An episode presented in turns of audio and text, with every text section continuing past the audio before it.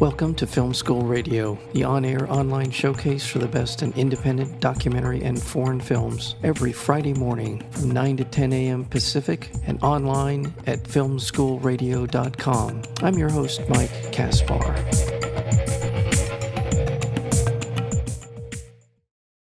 At once an examination of loneliness and the masks we wear to face the world, Andrew Wonder's Feral tells a story of Yasmin, a young woman living in the tunnels underneath Manhattan's west side.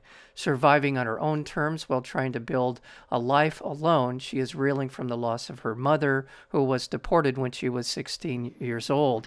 Along her journey, Yasmin meets a cast of characters and real New York personalities, each living their own form of exile a lonely piano player who's never played his music out loud, a mother who regrets the birth of her six year old, and a lonely grandmother nostalgic for her salsa music.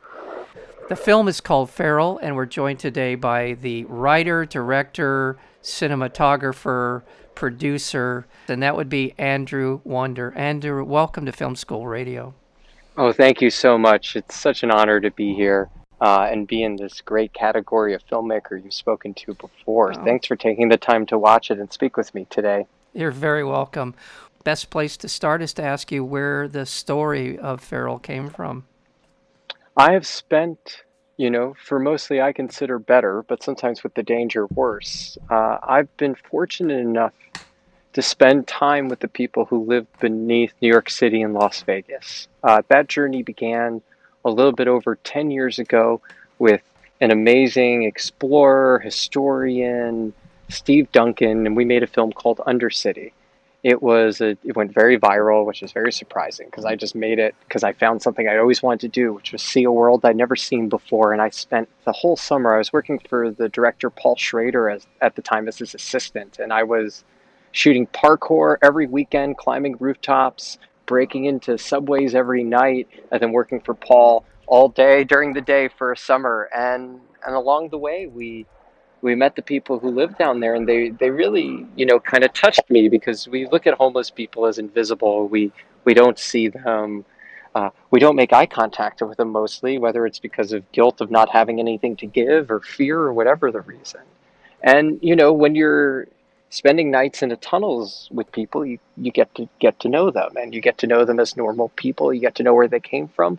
And you also get to know the eccentricities that that took them there. And that experience always stayed with me. The New York people stayed with me as those tunnels got thinner and thinner throughout the years after the film. Uh, homeless people I'd see on the street. But for this character, for Yasmin's character in particular, um, I've always had great empathy for this part of the world, and I've always felt like in film, uh, we've done such a disservice to the homeless. We've done such a disservice to the lonely people of the world because we spend so much time pointing out their loneliness as opposed to looking at how they get through it. And and when I was in college, I went to NYU in New York, and there was this guy on the street who looked just like my course teacher in middle school.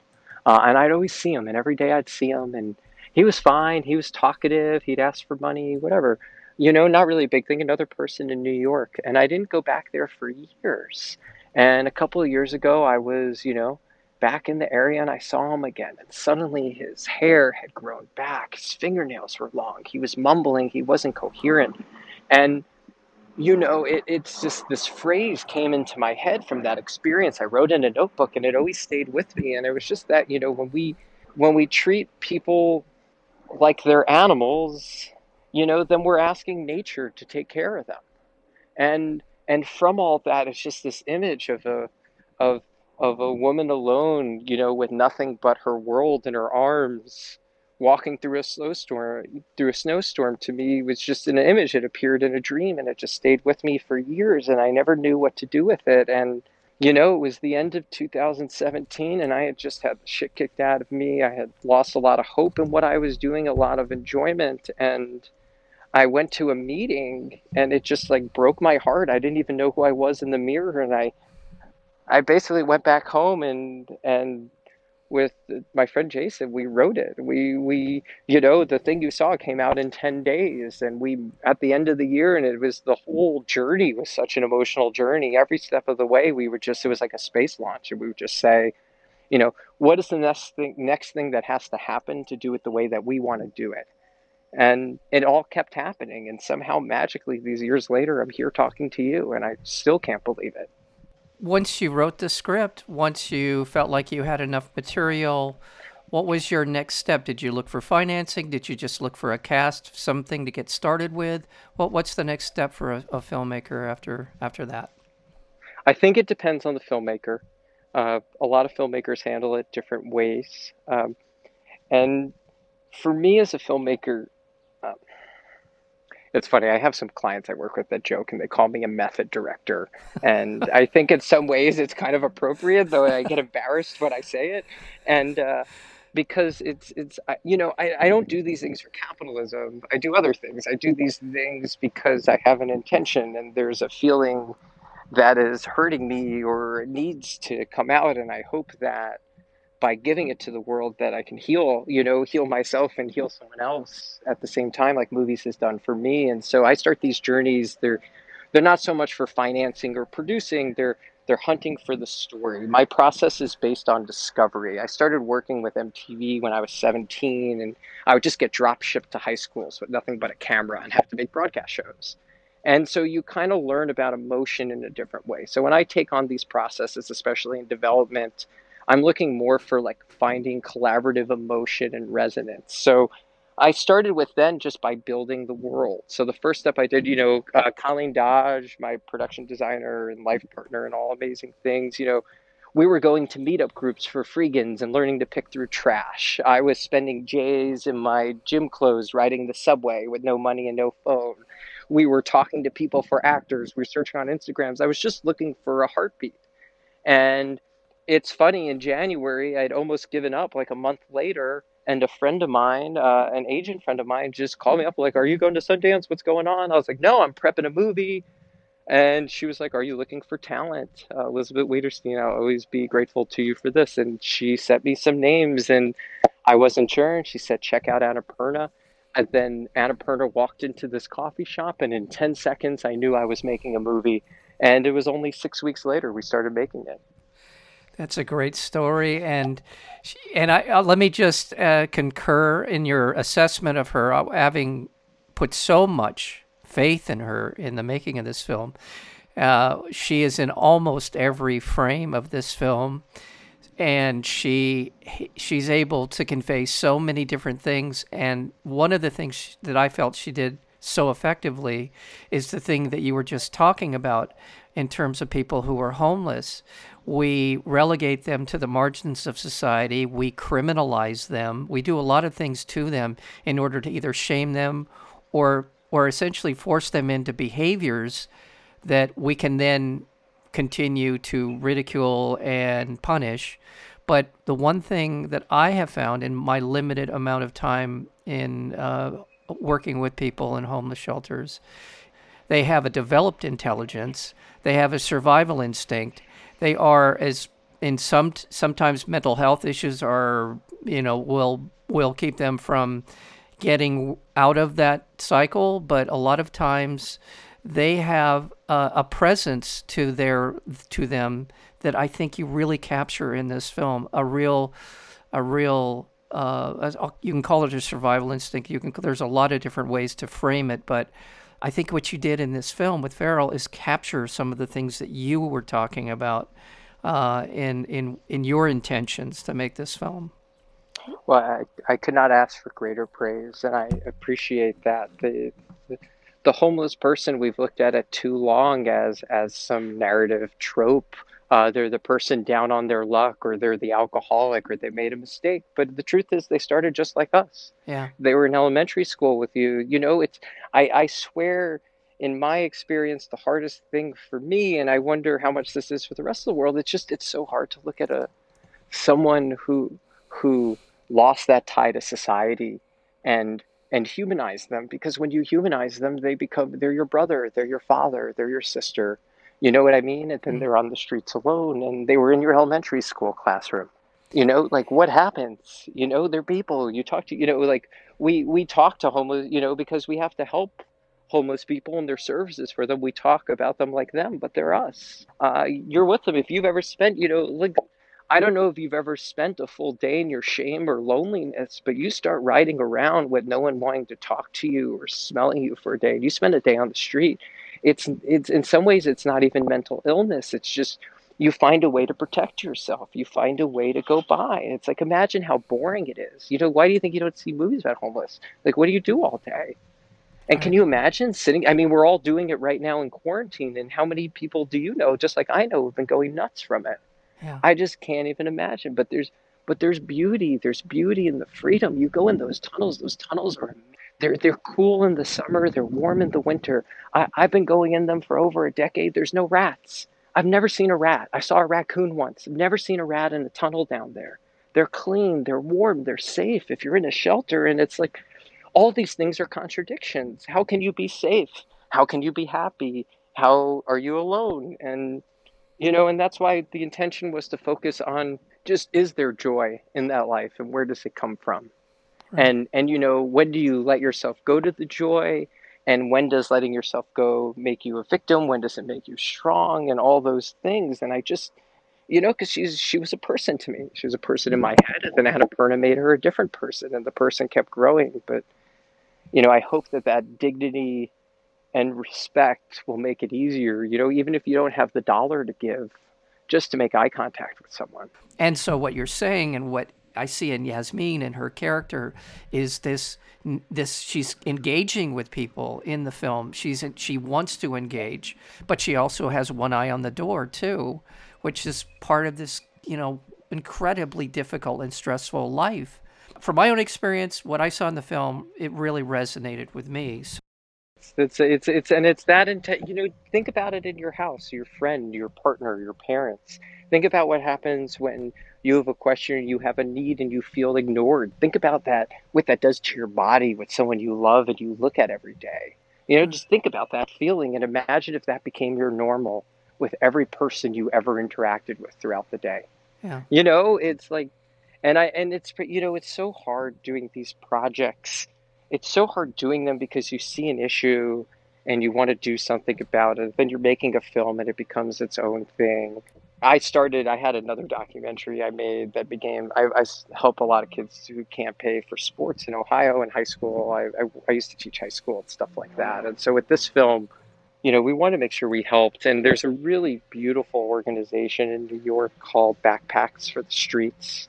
Uh, Jeffrey Newman is the guy who runs it. And I'm I'm so happy that we'll be do- donating a, a, nice part of our profits to them. I mean, because so many of these, I, I've been around so many organizations, I've talked with so many psychologists. It's such a problem. You can't put someone in a mental institution anymore. You can't just randomly put someone in jail. So, so how do you help someone that needs help? It takes all this time. It takes all this communication. It takes all this rounds of work. And what I love about what Jeffrey and his team are doing is that they're directly giving back. They pre-make these backpacks with supplies. You're now with COVID, it's a whole new level. But you know, you see photos of them, and, and they're on the streets, like making that eye contact. They're handing these things, and and it's hard. You know, we all debate. We've all heard the things. Do you give money to the homeless? What are they going to spend it on? Do you give it to the organization? Blah blah blah. But the truth is, I don't know if I if I have five dollars in my pocket and I see someone hurting, who cares what that person uses the five dollars for? Even if they just can get five minutes of peace, it's yeah. probably more helpful in their day than that five dollars would be for mine. That's yeah, I agree. I agree. Well, uh, I want to remind our listeners we're speaking with Andrew Wonder, and the film is called Feral. And uh, Andrew is the director as well as the writer, cinematographer. Did you edit some of this as well? I'm guessing. no, thank God, no. Uh, Jason Sager. Oh, so grateful to him and all the hours. It, it, you know, it's funny. I did a lot of things more. This is a small film. You know, we made it. Our crew was four people. There's more cast than crew for the most part.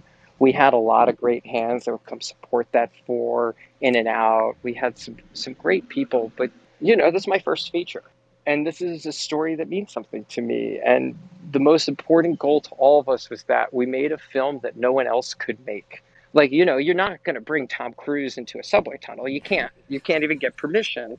So we had the story, we had these things. So what could we do that no one else could do? And it very quickly became apparent that we could be a lot more dangerous. not in the safety of our crew, but in our process, the way that we explored, the way we shot. I'll never forget. It was the first, oh, the first day of shooting was the with Kevin Hoffman, who's so great as the the boy who sings the song that she meets at the beginning. Right, right. You know, she's at the keyboard. There's there's it's a scene. It's funny. Kevin's an actor I've known for a while, and he was another one of those first people we wrote a part for him because he's got such a beautiful voice and such a great part. Like to me, if you if your listeners aren't familiar with Kevin Hoffman, he was on the Deuce a little bit. He's been around, but truly has like that Ratso Rizzo personality when you bring it out. He could do those things, and and it was the first day of shooting. I'm like, all right, I'll do the scene with my best weapons. I got Annapurna, I got Kevin. It's going to be great. We took this empty apartment. We took it into that. You know, there was no furniture, no anything. We had a few hours. Uh, I was the DP on the movie. Uh, not not so much, kind of more out of necessity because I wanted to shoot in tunnels and I wanted to shoot these things, and I just didn't feel safe asking anyone else.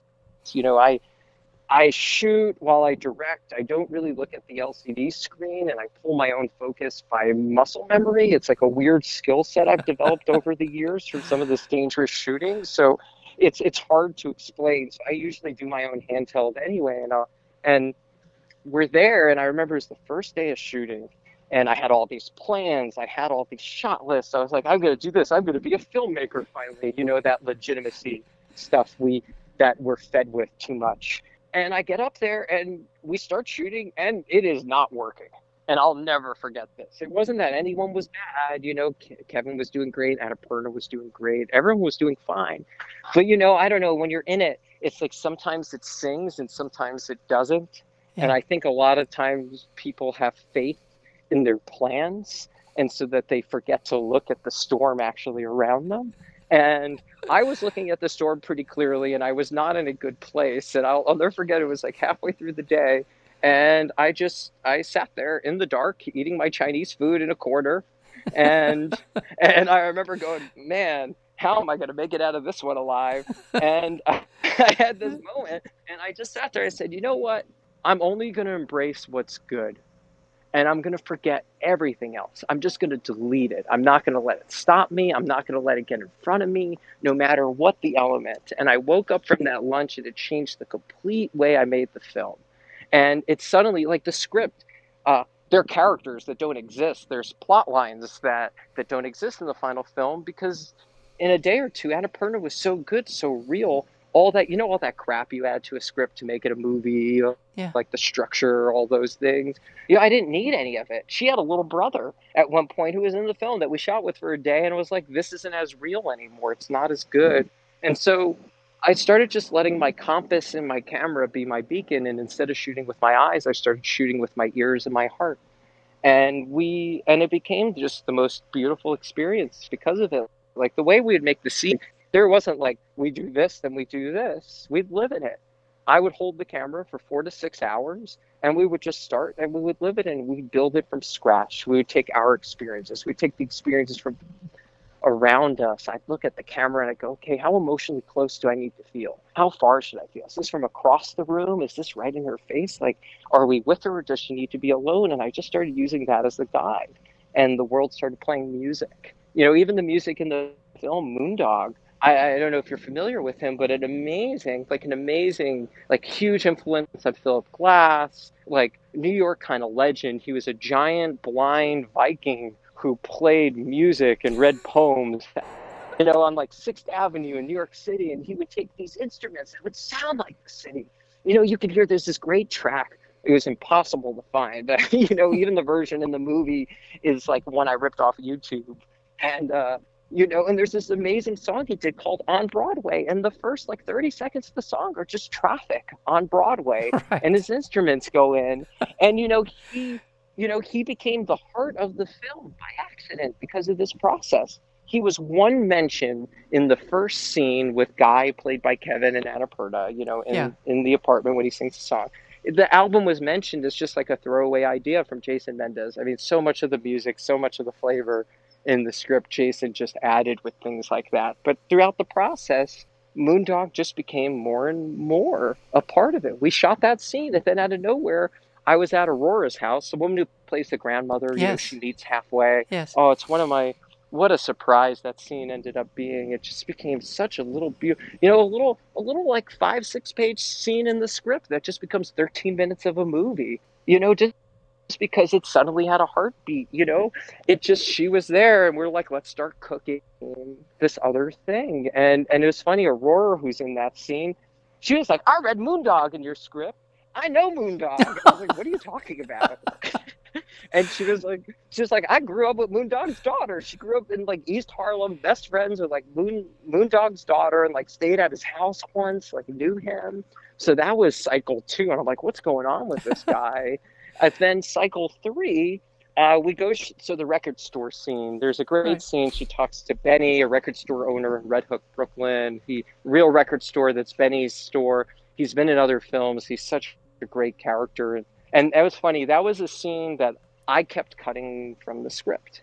Uh, it was really funny. It was always in there, and I kept cutting it because I kept being like, "We don't really need this. He doesn't really need to go there. I have a lot to shoot." But everyone, you know, Colleen kept saying, Anna Annapurna kept saying, everyone kept saying, "This is such a great scene." It is. And so, so on, on the, you know, and that was one of the last ones we shot. So in our final week, when we were doing some of the tunnel stuff, and just hopping around. We went to that record store that out of nowhere, Benny started talking. He started telling us about how his uncle knew Moondog. You know, it was like so miraculous, and it stayed with me. And then we're editing, and you know, you can imagine with the way I'm describing shooting this, what the edit process was like. You know what I mean? Like I come back, I'll come back with just hundreds of hours of footage. Like when I used to be at MTV, I would shoot 200 hours an episode. You know, it would just I love, you know, I love hunting and you know it's those those little things you find it's like I, I don't use slates i think they're it's like shooting film it's like why would you want to be an anachronism right now when the whole world has opened itself up with possibility like why are we holding on to these hundred year old traditions that solve problems that don't exist anymore right. and i don't get it so i roll and when i roll i can hunt because it's when i'm rolling for two hours and i don't say cut and a camera in my hand i can pick up that i can talk and it keeps growing. So, you know, the edit process wasn't easy. Uh, Jason somehow did an amazing first edit in three weeks. That parts were singing, parts weren't. We are like, what are we going to do? And every day I'd wake up, I'd listen to my Moondog to try to get out of bed and face the edit again. You know, I'd go yeah. up there, we'd get morally defeated, go back home. And then one day I was just listening to the Moondog and we put it under that first scene of her in that yellow you know that yellow poncho walking through the streets and we put that song on and we found the movie in a heartbeat yeah. It was such an amazing experience. And the second that music it, it like suddenly found the playfulness and the joy and the whole thing. So you never know. I could have you could have never told me three years ago that some guy named moondog was going to be the music by credit on an idea i had about a homeless woman i met 10 years ago in a tunnel. You know what i mean? Yeah yeah, yeah. But that's the beauty of the process. And as you're describing your the making of this film, the film feels like that. It feels so organic. And I, I'm I'm trying off the top of my head, uh, try to remember. I'm going to say there's about four or five sort of sets in the film, if you will. Right. Yeah. The beginning where she's bummed the cigarette, and then we go to there, there's uh, uh, to the woman, yeah, the, the, the mom, the mom, the yeah, totally. the mom, the mom in the park. Uh, it, there's and so and they all have this. Uh, they feel there's structure to them, but within that structure, it feels just exactly what you described, and uh, it's hard to pick out one that I am most drawn to. But I do like uh, Aurora's scene. I, I really love that because she is so open and Yasmin is also leery, but you can see her sort of melt away into the warmth that that Aurora is giving her, and it it's just for all that she's been through, and and all of the things that she knows she has still has to deal with, it is that that that island that she finds in in in her life, and it's it's a it's really a wonderful scene. You're absolutely right. There's so many. I mean, I really like the scene with the mom, who is there. There's two moms in the film. There's one. Yeah. There, yeah, and. But the about should I have had this child? Yeah, the, she, the, she has, the unspoken mother conversation. Right, right. Yeah. yeah, and I, I, I, I so appreciate that because I feel like that is uh, that's a dangerous way to approach a film and, and on some level, but it also, as you are talking about, and I'm hearing in your what you're saying, it opens you up to so much. Uh, and I'll just go back to Ramin Bahrani, uh, who I uh, who have been fortunate enough to have conversations with, and uh, that's how his films feel. It feels like he was open to those moments when he was making those films, and God, it's just such a wonderful thing to see pay off, like like like I see in Feral, and oh yeah, it's it's why I love independent filmmaking. It's why I love film, but I certainly am drawn to the kind of well, filmmaking. That's so. Uh, th- thank you so much for saying those kind words, and and I I think about those questions often, and it's just you know we have computers now. Like I'm I'm I'm you know I'm wearing a, a phone on my wrist, and I got another one in my pocket. You know what I mean? The world's wild, even in filmmaking. Like like what image can you dream of that you can't create with a computer now? Right. Is there anything? Is there anything that you can conceive of that with a little bit of like a viz team you couldn't create? And I look at that and I say, well, then all this shit we're chasing from the 70s, all this ways of making movies, all this old methodology, all this way of, of trying to make the things that worked in the past, it just doesn't make sense because what is the value of images now? Like, you know, what is the value of an image that you could create in a computer of anyone you can? And so, with that in mind, I've just taken the last couple of years and I've just completely retooled the way I work and the way I approach things because, you know, it's the ideas that don't scale that I think are going to be the future. I really believe that. It's the moments that you can only capture once. It's the magic trick you see the first time. Right. And I think that's what the world's asking for now. And I think that's especially what our movie audiences are asking for. Mm. I don't know if I achieved it perfectly with Feral, but until it kills me, I'm going to keep trying. Well, this goes to one of the strengths of the film, your cinematography, the images you do capture. And I, am reminded of, I don't know who said it, I'm, I'm, maybe you do, but they were talking about mastering, you know, a, a musician mastering the piano or the guitar. And the instructions were basically along this line that is, practice, learn it, and then once you've learned it, forget everything you learned. And that's how this that's what I think you're describing and making a film. As you described, you can you can create any image you want, but when it when it comes down to it, it's what is out of your your soul. It's telling a story that resonates with something more than uh, simply an um, a an image, uh, a, a beautiful image, but nonetheless something. What does that mean? And again, I'll come back to how this film resonates with me in those in that regard. It's the beauty amongst this very, very desperate situation that we find Yasmin in. There's this incredible beauty in what you were able to make from that.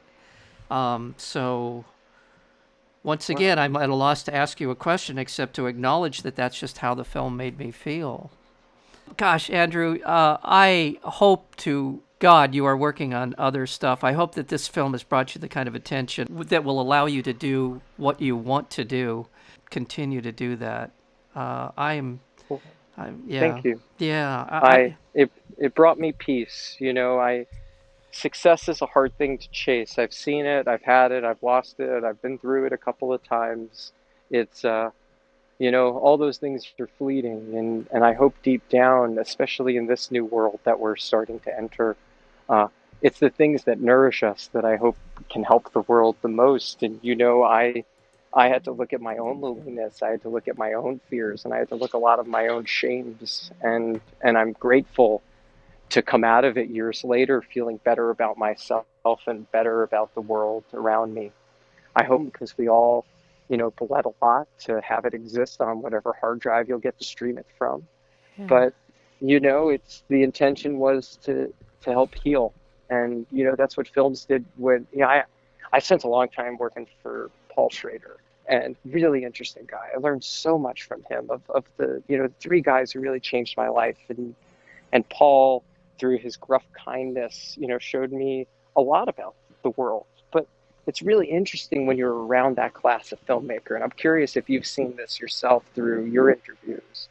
But you know, yeah. we all kind of have an itch we're scratching, a reason we got here. Like you see, like the Spielbergs and the Scorseses, they're they're capturing some feeling from when they were a kid, you know, and cinema mm-hmm. was their babysitter, or however it was for them. And Paul is so intellectual, and it's amazing to see how he turns his intellect into metaphors, into stories. But I just I don't know. I came from another place. I, you know, it was uh, I had a lonely life growing up, and you know, when I was a teen, it hurt a lot in my chest, and the feelings were really overwhelming. And you know, as I started to grow up and come out of those feelings, I didn't come to filmmaking till much later. You know, to my college years, and when I started coming out of those feelings of teen angst, it was cinema that allowed my chest to feel that way again. That allowed me to explore those feelings that that you know because i didn't have the people around me to guide me to you know where to point towards you know it helped give me examples and responsibility and and you know i know there's all this capitalism and i know there's oscars and i know there's streaming and there's a lot of business that makes this possible but you know those those great filmmakers we all love i swear that they were trying to answer some some question that the universe was giving not trying to like make a lookbook or copy some other film and, and I just I just hope that these projects can heal us a little bit or or you know start allowing us to aspire again as opposed to just trying to make something that gives us a pat on the back. By the way, your work has brushed up against uh, against me from a previous interview. I did interview Paul Schrader for Dog Eat Dog when that came out. No way. Yeah, and, yeah, that was such an experience. That movie, no while, really. Yeah, yeah. Oh. I could, I, to be honest with you, I couldn't believe I, I was getting him on the show because I mean, Paul Schrader, for God's sake, right? He was just as you alluded to. He was gruff, but he was honest and he was friendly in the sense of he was more than happy to to you know to talk about his work, and he talked pretty openly about how he felt wronged by a lot of the Hollywood establishment. This is my recollection of, of the time. Yeah. And how Dog Eat Dog was kind of his uh, cinematic FU back to Hollywood for not, I think, not valuing him the way that he felt uh, he should be. And uh, so it's interesting, you know, to hear that he had that impact on your life. And I yeah, I I may be wrong in my assessment, but that's certainly the, the impression I got from from him in our interview. Uh, he it, it's it's a it's a really singular film. I, what's the word I'm looking for? That's not the right word. Gonzo is what I Gonzo. Yeah. I go a lot. Yeah, it, yeah. It was such an experience. Yeah. I you know it's a what's the Woody Allen quote? What is it? That directing's like sex. You never get to see someone else do it. You know what I mean? and and uh, you know, and and it's true. And it's weird as a director. I I I was a workhorse. I was a I was like I worked for MTV when I was 17. I was a camera assistant by the time I was 18. I was in the union by 19. I was shooting movies by 20. Like I loved it. You couldn't get me off set the second I got there. And I was lucky I got to watch so much before I did. And, you know, that experience was so interesting to see a director like Paul on set. It taught me so much because from the criticism side and the review side, we watch these final films and we think there's some like great magic. You know, we think they get like 3D printed that way. Uh-huh. And, you know, but they don't. and, uh, they don't and it's funny and they and you never know where it's going to go and it, it, was so funny just watching someone else do it and learning around them. And Paul was just like, I mean, God knows the ways that I found to piss him off during that process. but, you know, because I'm like, I've grown up a lot the last few years, but that was kind of before that. And uh, it's hard. You're, you know, you, you have all this energy. You want to try all these things and you're with like one of your heroes. Uh-huh. It was definitely a, interesting position, but ah, just to be on set and watch him and to watch someone who's just a complete opposite. We would, you know, it was fascinating. Like Paul will just like, he'll literally just cover a scene, which is so alien to the way I got taught to film. Like it's amazing to to see the actual methodology of classical filmmaking yeah. enacted in a modern way. I was a cinematographer that a rapper threatened to kill me and my family in the beginning of YouTube videos, so I quit it and somehow became an assistant of Paul in the middle of that. And it was cool because I always felt like you know he wanted to know what the kids were doing, and I was and I wanted to know what the adults were doing. and we were kind of on the opposite sides of the bell curve and it's you know but he's so modern in his attitude but but you know it's your muscle memory it's who you are you know who you form in yourself and how you form your process your methodology stays with you no matter how the world changes. Like i, I started shooting people with no lines and no anything with a handheld camera. Like you can't you can't get me to have the patience to do much else. Paul's the opposite, and he can't stand to overcover a scene or have more than he wants to edit. To be able to be in a rehearsal and a table read with Nick Cage and Willem Dafoe, Yeah. to be able to, to be able to like talk to them and like you know he uh, you know to be able to block a scene here and there and throw an idea. Though it was always funny every time I blocked a scene with Paul, I would always get yelled at and kicked out of the room because because because I was always on the opposite side of the talent from him every time. It was the you know when you walk around with like your two fingers out going like this is the shot. yeah, yeah. And he'd be like, "Great action," and then we'd both be standing there, and he'd be like, "Get the fuck out of my way." I'm grateful. I got to sh- do my first big car chase. I got to crack my first rib shooting it. It's been the weird part of my career. It's uh, I feel very grateful. I just was dropped into digital so early. You know, it was 2003 when I was at MTV with a mini DV camera, and then I went th- right after that to film school where everyone like gave you the stink eye if you touched tape you know, and everyone was film and film will be alive forever. but it just didn't make sense. And it's just like, how could you, you know, how how could you say to me that something that a, a speck of dust or a hair could ruin the days of work is the future? But that's a whole nother thing.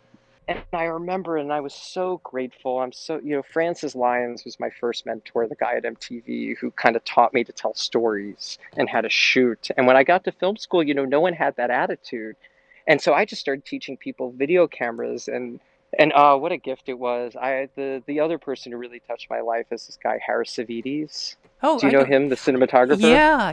Harris and I I spent maybe a, like a dozen days of my life with him before he moved on, and I you know he's he's one of those people I. Uh, like I could cry thinking about every day still.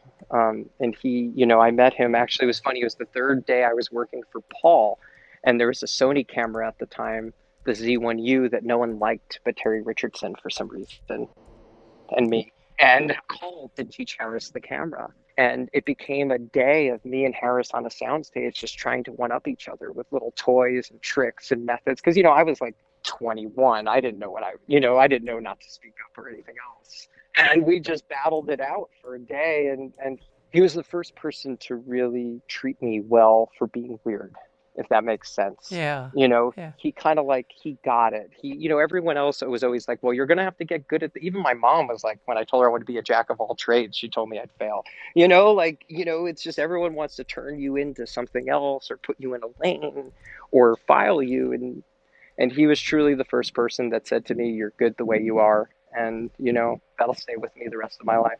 What a great story. Andrew, I, oh. I, incredible, incredible Thank conversation. Thank you so much for all the time. Oh, you're very welcome. Annapurna was amazing. I thank you. This has been a great day today.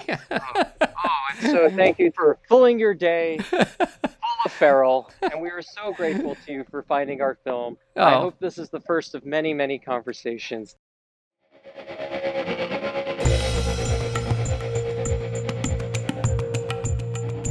You've been listening to Film School Radio, the on air online showcase for the best in independent documentary and foreign films. You can find out more about the program at filmschoolradio.com. I'm your host, Mike Caspar. Thank you for tuning in, and we'll see you next week with another edition of Film School Radio.